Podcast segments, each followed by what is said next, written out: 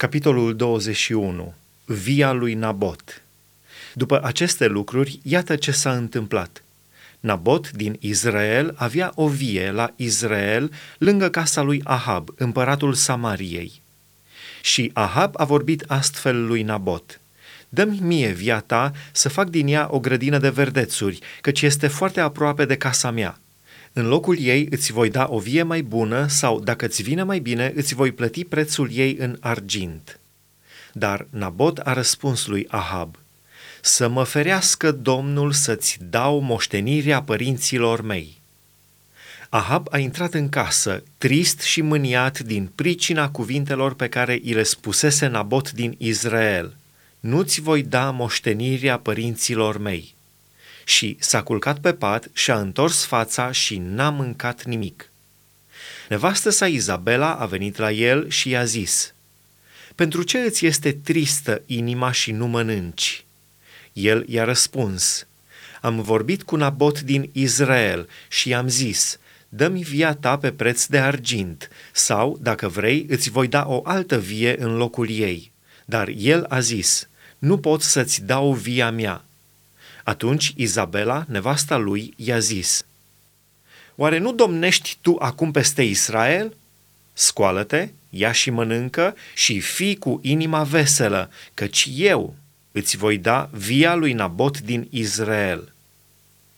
Și ea a scris niște scrisori în numele lui Ahab, le-a pecetluit cu pecetea lui Ahab și le-a trimis bătrânilor și dregătorilor care locuiau cu Nabot în cetatea lui.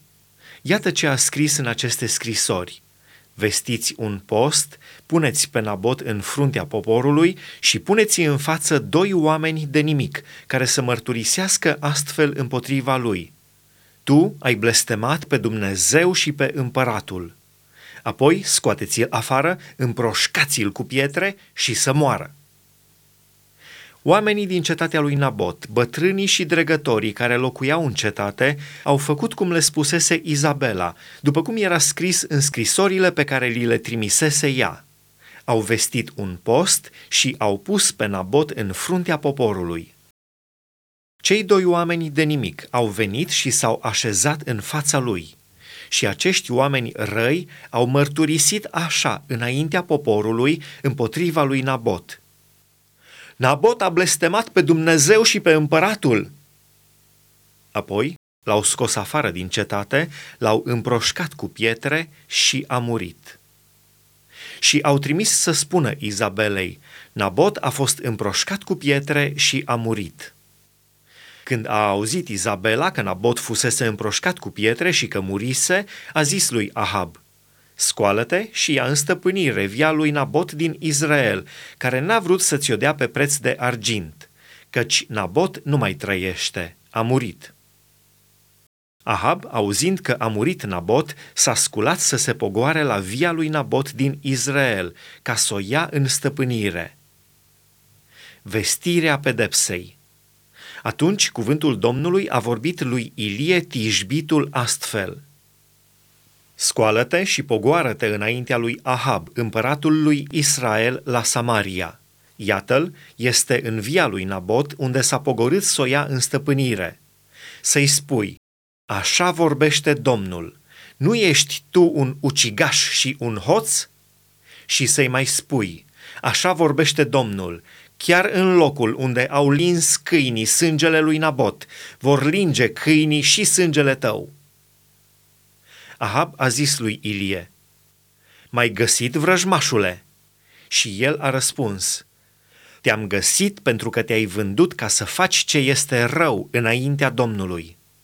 Iată ce zice Domnul: „Voi aduce nenorocirea peste tine, te voi mătura, voi nimici pe oricine este al lui Ahab, fie rob, fie slobod în Israel, și voi face casei tale cum am făcut casei lui Ieroboam, fiul lui Nebat, și casei lui Baeșa, fiul lui Ahia, pentru că m-ai mâniat și ai făcut pe Israel să păcătuiască.” Domnul a vorbit și despre Izabela și a zis: „Câinii vor mânca pe Izabela lângă întăritura Israelului. Cine va muri în cetate din casa lui Ahab va fi mâncat de câini, iar cine va muri pe câmp va fi mâncat de păsările cerului.” N-a fost nimeni care să se fi vândut pentru ca să facă ce este rău înaintea Domnului, ca Ahab, pe care nevastă sa, Izabela, îl ațăța la aceasta. El a lucrat în chipul cel mai urcios, mergând după idoli, cum făceau amoriții, pe care izgonise Domnul dinaintea copiilor lui Israel. Smerirea lui Ahab. După ce a auzit cuvintele lui Ilie, Ahab și-a rupt hainele, și-a pus un sac pe trup și a postit. Se culca cu sacul acesta și mergea încet. Și cuvântul Domnului a vorbit lui Ilie Tishbitul astfel: Ai văzut cum s-a smerit Ahab înaintea mea? Pentru că s-a smerit înaintea mea, nu voi aduce nenorocirea în timpul vieții lui, ci în timpul vieții fiului său voi aduce nenorocirea casei lui.